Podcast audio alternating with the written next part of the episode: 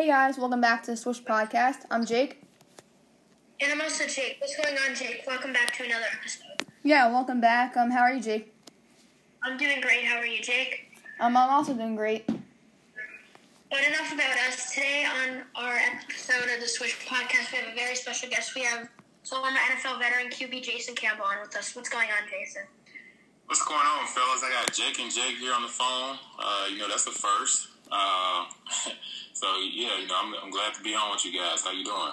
Yeah, we're doing great. Thanks for coming on with us. Yeah, we really, we really do appreciate it. So we're gonna get into questions right now. So let's start off. Like, what got you into football at a young age, Jason? Oh man, what got me into football was, uh, you know, I got an older brother who's six years older than I am. So, you know, I grew up watching him and his friends play ball, and and it kind of drove me to to want to participate as well. You know, I'm a competitor.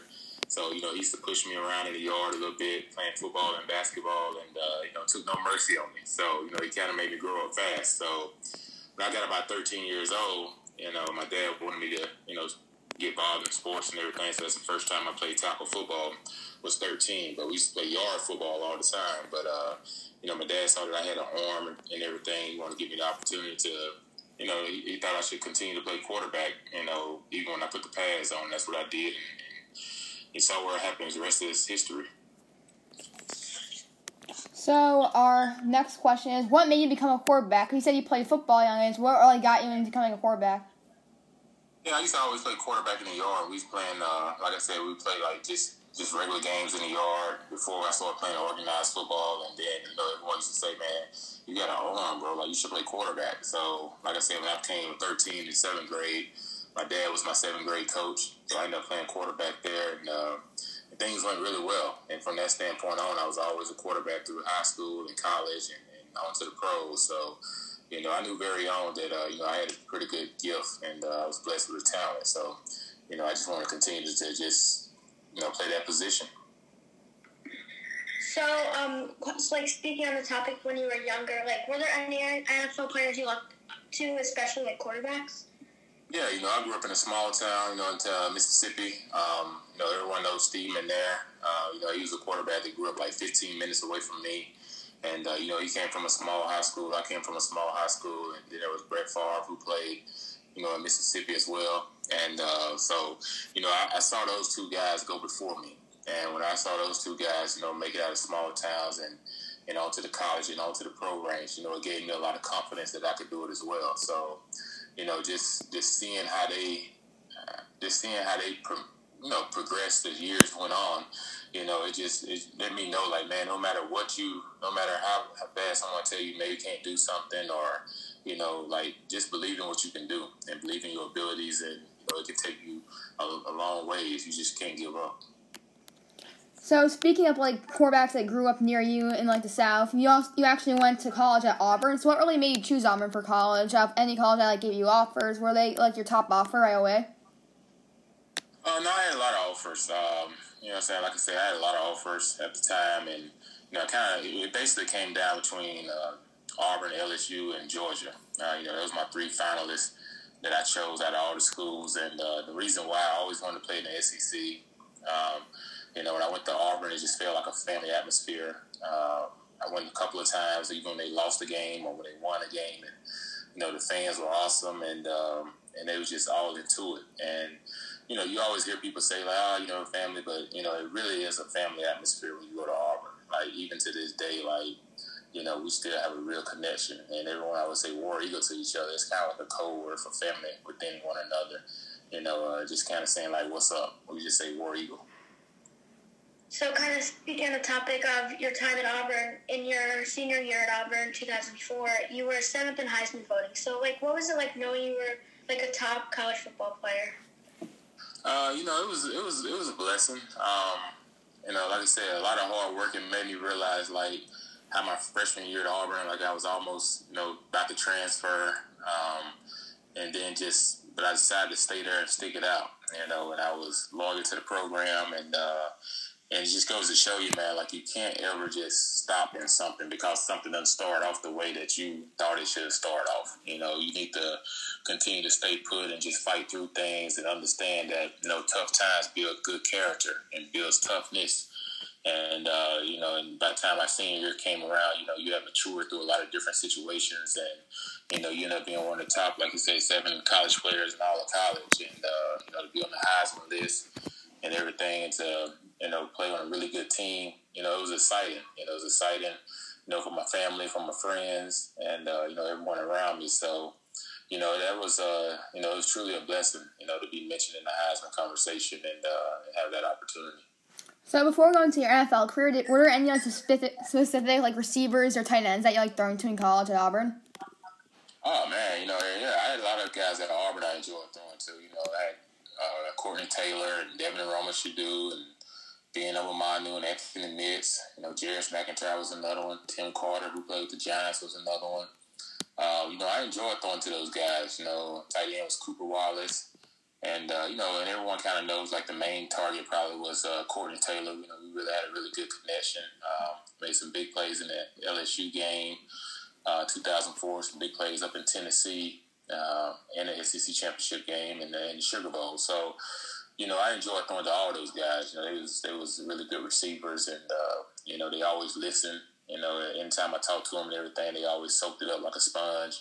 And I think that what makes good receivers. That what makes good connection between quarterback and receivers. So in 2005, you were drafted with like 25th overall pick by the Redskins, which are now the Washington football team, which we'll go into later. But was it like getting drafted in the first round?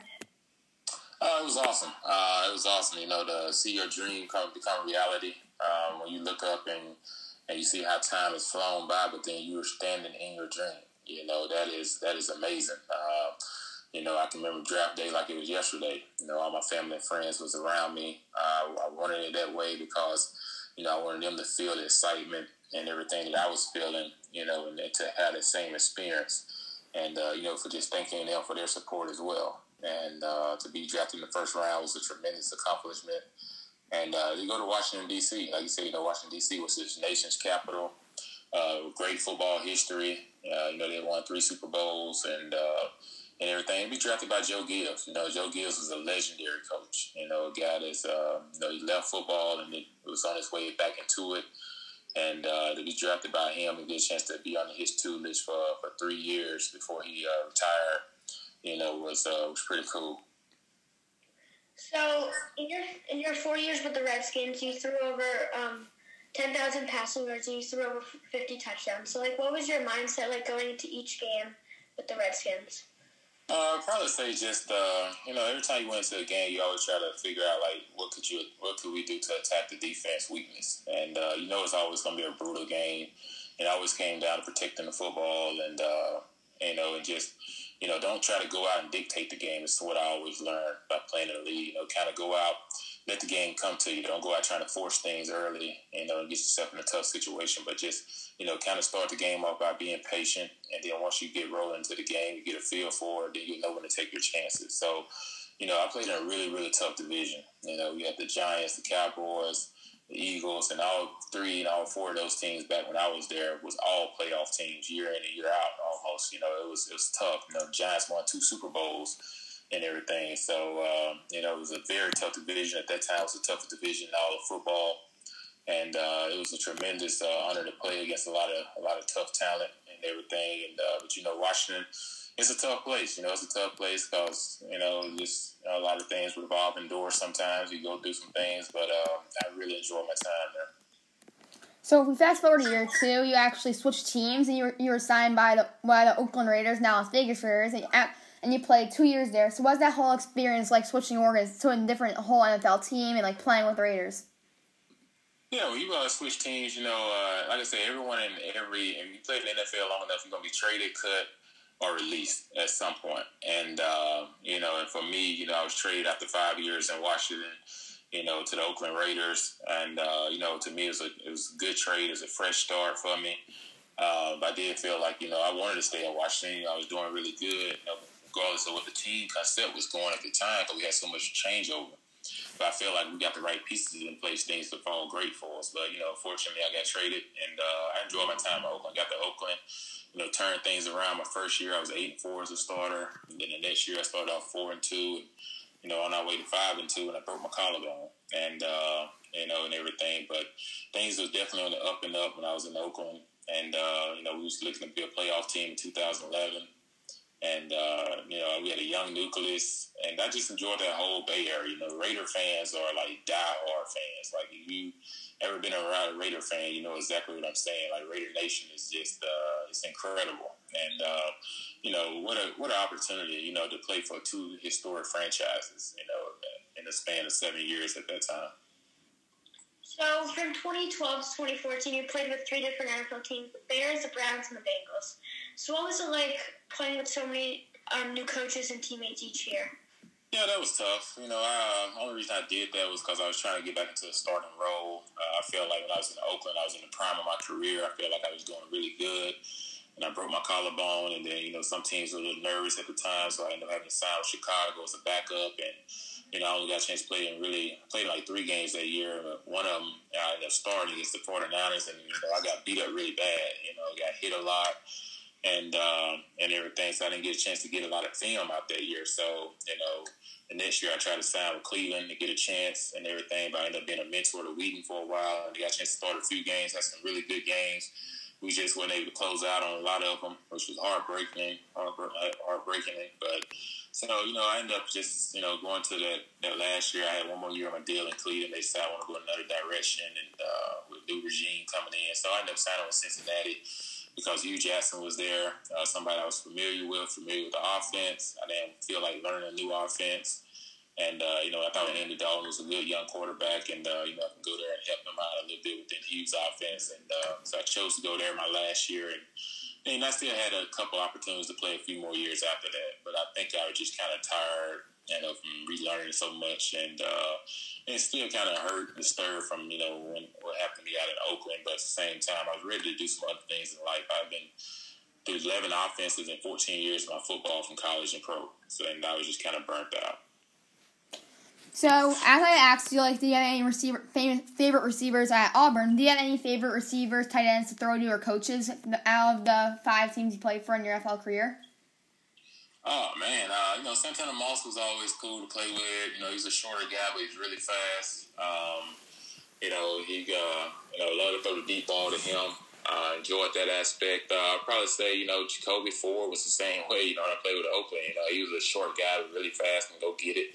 But uh, you know some of the bigger receivers was pretty was pretty good over the middle. Uh, Chris Cooley was a guy that I enjoyed throwing the ball to.